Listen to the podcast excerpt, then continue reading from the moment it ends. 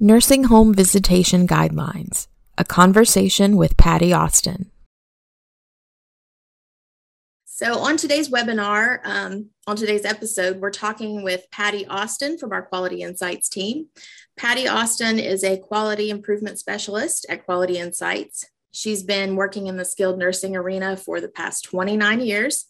And after starting her career as a nursing assistant and leaving the front lines as a nursing director, the variety of perspectives that she that Patty has enables her to see the big picture, which helps nursing facilities create lasting change within their communities. Patty's been with Quality Insights since 2016 and considers it a privilege to be able to interact with so many different facilities on a variety of topics each day. So, welcome, Patty, and thank you so much for joining us today to talk about the latest visitation guidelines for nursing homes amid the COVID 19 pandemic. Thanks, Mitzi. And hi, everybody. Thanks for taking a couple of minutes out of what I know is another crazy day for y'all. I have spent the last many months talking with many of our PA facilities about the recent spike in COVID outbreaks and where all of you feel that the root cause of those outbreaks might lie. Over the last several months, most of the calls that I've had speak to open visitation as a possible contributing factor to the outbreaks. And we're, we're all thankful that our residents have regained the basic human right of contact with others. We now have new challenges to overcome related to those open visitation regulations. So I'm happy to spend a couple of minutes today talking about visitation and what the current expectations are. All right, great. Um, Patty, we know that the Centers for Medicare and Medicaid Services released guidance in November of 2021 regarding visitation in nursing homes. A couple of weeks ago, CMS provided some clarification on those guidelines. So, before we get into the details about the guidelines, can you give us a little bit of background about that original guidance and why CMS is providing clarification now? Absolutely, Mitzi. It has been a long and winding road since the original guidance was released. We've kind of run the gambit from allowing no visitors at all for anything other than compassionate care to now being pretty fully open for visitors. And without getting too bogged down in regulations and statistics, I think several things have moved us from where we were a year and a half ago to where we find ourselves now the unknown nature of what we were dealing with in the beginning of the pandemic led to the need for us to be extra cautious with the health of our residents, and we had to close to visitors. In an effort to keep our residents safe, we found that we created a whole different set of obstacles to overcome. We began to see the negative impact that social isolation and the lack of intimate personal contact with loved ones was having on our residents and recognized that we needed to address that area of concern as well. Thankfully, the approval and emergency authorization for vaccines and our requirement to educate on the risks and benefits of those vaccines has led to an overwhelming percentage of our residents being vaccinated.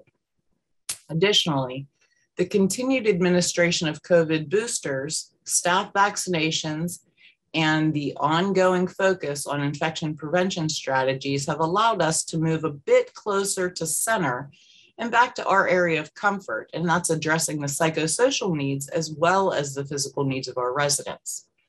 Visitors play a huge role in helping us do that. That's something we all know, right? But sadly, it doesn't mean that we can just throw our doors open and return to fully pre pandemic practices. COVID continues to be a concern for our residents, and CMS is committed to helping us to address the needs of our residents while keeping everyone as safe as possible while this crisis plays itself out. In a fluid situation like we're in right now, CMS will continue to adapt the guidance to provide us with the evolving recommendations to support us in our mission to provide care that's safe both physically and psychosocially. Well, you know, that was a whole lot of words just to say that the guidance is being revised and clarified to help us get back to a more normal way of life. Right. Thanks, Patty. Um, we just wrapped up another holiday season, as we all know. And during this time, nursing homes likely experienced higher than usual volume of visitors. How are nursing homes instructed to address these increased amount of visitors? And do you see this guidance continuing as we move farther into 2022?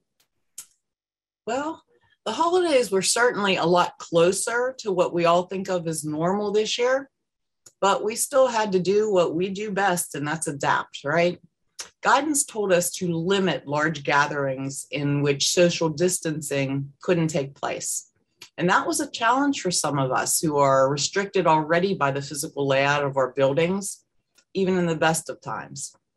In some cases, we needed to ask for visits to be staggered so that social distancing was more easily accommodated. Many of us turned the typical couple of days of increased visits into week long Christmas events to accommodate even more visitors safely. Enhanced surveillance was needed to ensure that proper PPE was being used and that hand hygiene supplies were kept up with as demand increased. Some of the super creative ideas that emerged during the holidays this year, um, they were fun to talk to you guys about. My favorite was a facility that turned face masks into Christmas beards for young visitors to use. I thought that was a super innovative way to tackle a problem. And many of you had elves out and about monitoring for adherence to core principles of infection control. One even decided to give their elves jingle bells to jingle to remind visitors to wash their hands rather than to ask them to do that verbally.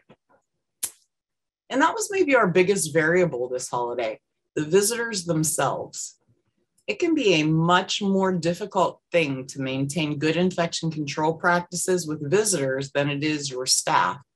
But I think most of our families were just super glad that they were able to hug their mom this year and were more than happy to do their part and help us to keep everyone safe. And I do expect that these recommendations for large gatherings are here to stay for a while. But with warmer weather just around the corner, outdoor visitation is going to make things like that social distancing a little bit easier to manage. Right. Um, are residents able to have close contact with their visitors during visits now? And are they able to visit without masks? Yes, they sure are. Key thing here is to be sure that both your residents and their visitors are aware of the potential risks to close physical contact and to visiting without a mask. Masks do have to be worn in communal areas, and close contact should try to be limited to private settings, but those hugs are welcome for residents and visitors alike. I am sure that they are. um, what about nursing home residents who have roommates? What guidance has been given as far as how visits can occur in those situations? Ideally, ideally, in room visits would take place when the roommate's out of the room, and that can sometimes be difficult. However, if social distancing is possible within those rooms, exceptions can be made. When both roommates mates are present, that social distancing, mask use, and good hand hygiene should be stressed. Okay. Um, can visitors share a meal with or feed the resident that they're visiting? What's the guidance on that? And here we come right back to our old standby for this question. As long as core infection control practices are followed and the risks are understood, this is permissible.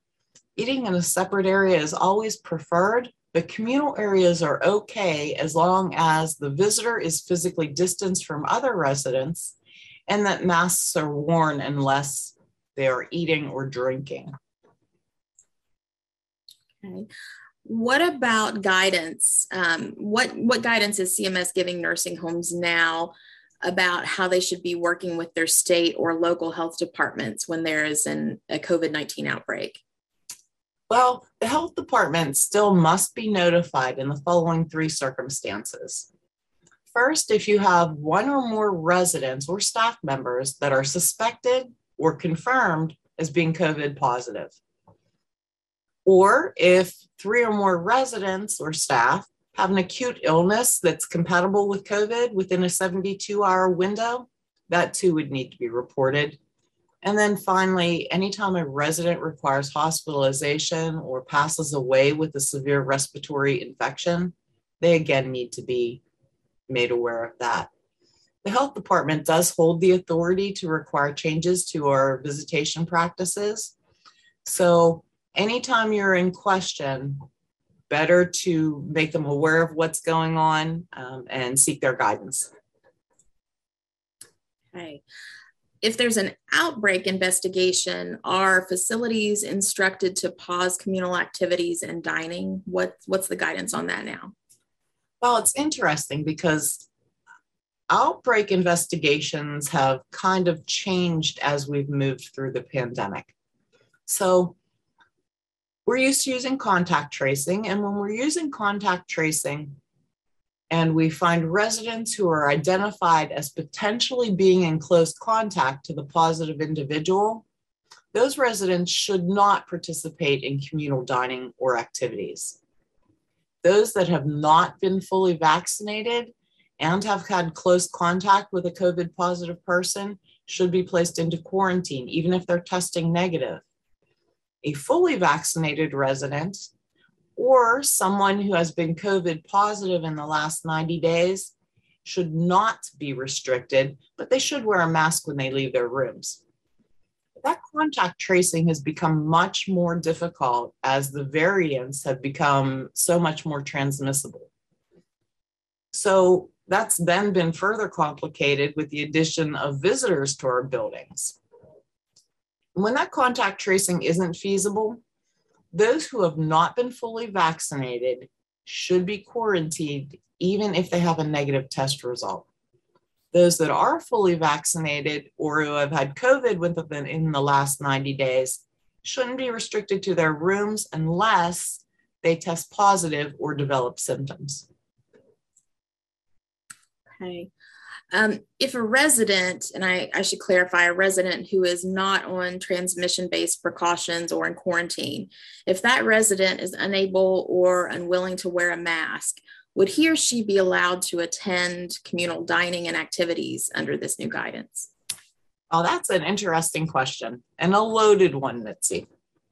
Yes, social distancing should be maintained and education provided on core principles of infection prevention but where it becomes a little bit more complicated are in cases that happen on our memory impaired units.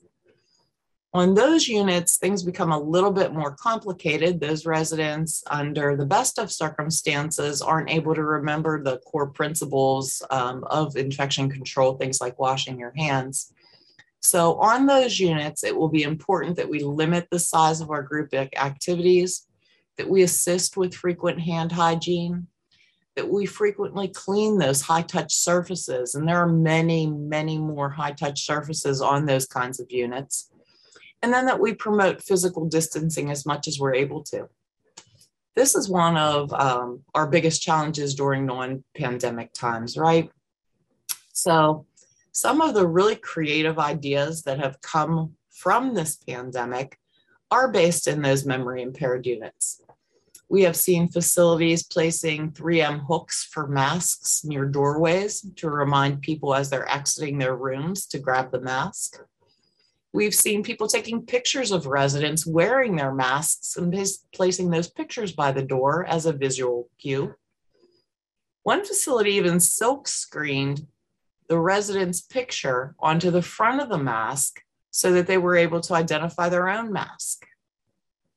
And sometimes something as simple as allowing residents to choose a brightly colored or different mask out of many different options can help them be more receptive to accepting the mask. Just like most things in this arena, individualization is key, and what works today may not work tomorrow. Adaptability within those core principles of infection control, that's always going to be what wins the day. Right. That makes a lot of sense. And those are some great ideas. Yeah, they're fun. Um, with the enhanced focus on vaccines and boosters lately, long term care providers may be wondering how they can arrange for an on site clinic to provide COVID 19 vaccines and boosters for staff and residents. What information can we offer that would be a good resource for this right now? Well, in Pennsylvania, the RCAT program has now transitioned into the RISE program, and they continue to offer assistance along with local pharmacies. State and local health departments continue to be a resource. And you can request vaccination support from a pharmacy enrolled in the federal retail pharmacy program. And kind of as a measure of last resort, the CDC is available as a resource if all of those entities are not able to provide the assistance you're requiring. Um, we all know that the Omicron variant is spiking right now. So, with these COVID 19 types of cases spiking with this variant, should facilities continue to permit visitation? Um, what are your thoughts on that, and, and what has CMS said about that? Yes, I, it seems counterintuitive, but although Omicron is a concern, so are the effects of isolation and separation of our residents from loved ones. This isolation can be traumatic and result in physical as well as psychosocial declines. We now know that the effort that we put into good infection control practices and our success with vaccine administration allow us to conduct visitation in a way that doesn't place other residents at an increased risk facilities should contact their state or local health officials on a case by case basis if you have a specific concern. But generally speaking, visitation should continue. Okay. Um, why can residents choose to have visits even when COVID 19 cases are increasing? I think you might have mentioned this a little bit in the last question, but you know, why is it so important that they can still have these visits? Well, it's so interesting. We have been so, so focused on all things COVID and pandemic related that sometimes the regulations that we've had to adhere to for years, we forget that they're there. So, our federal regulations have long told us that residents have the right to make choices about significant aspects of their life within the facility and their right to receive visitors, as long as it does not infringe on the rights of others, is one of those choices. In this instance, as long as the visit doesn't increase the risk of COVID for other residents, the right to choose to have a visitor is absolutely present. Therefore, if a resident is aware of the risk of the visit and the visit is conducted in a manner that isn't going to increase the risk to others, the visit has to be permitted. Um, Patty, before we go, are there any suggestions for how to conduct visits that would reduce the risk of COVID 19 transmission? So, for example, what is CMS saying about whether facilities should have different policies for vaccinated and unvaccinated visitors? Oh, this is kind of a little bit of a hot topic. So, we continue to encourage everyone to get vaccinated. However, visitation can occur regardless of vaccination status. Facilities may ask about vaccination status, but they can't require proof of that status prior to entry. Extra precautions can be taken by hosting outdoor visits when the weather permits, creating dedicated visitation spaces indoors, having in room visits when the roommate's out of the room, and asking both the resident and the visitor to wear a well fitting mask, perform frequent hand hygiene, and physically distance. Visitor movement should also be limited within the facility to the location of the visit and not occur in common areas except those that are designated for visits. Cleaning and sanitation of those visitation areas, as well as increasing ventilation and airflow, are also recommended. And as simple as it seems, signage promoting good infection control practices placed in high visibility areas can also serve to keep our residents safe. As always, vigilance is the key. All right. Um, well, Patty, I just want to thank you for taking the time to provide your insight for us today. Do you have anything else that you would kind of like to, to let everyone know about? You know what? I do want to take this just minute, Mitzi. Thank you so much. And I wanted to thank each and every one of you for your dedication during this last year and a half. The challenges that you've overcome and the terrain that you have walked through are unprecedented and I, this sounds so dramatic, but I shudder to think where we would be as a society without people like each of you willing to give it all every day. And I'm amazed by what you've accomplished and wish each of you nothing but success in the coming months. I have no doubt that we as the long term care community will continue to use our ingenuity and our resourcefulness to rise to each new challenge just as we always have. So thanks so much for spending just a couple of minutes with me today. And again, thank you, Mitzi, for your guidance. All right. Thank you, Patty. And if you want to reach out to Patty directly, you can call Quality Insights at 1 800 642 8686 and enter extension 7633. And you can also contact Patty via email at p a U S T I N at qualityinsights.org. And lastly, I just want to say thank you to everyone who could join us today. You can check out our other interviews that we've done by visiting our website at www.qualityinsights.org forward slash QIN underscore vlogs and pods.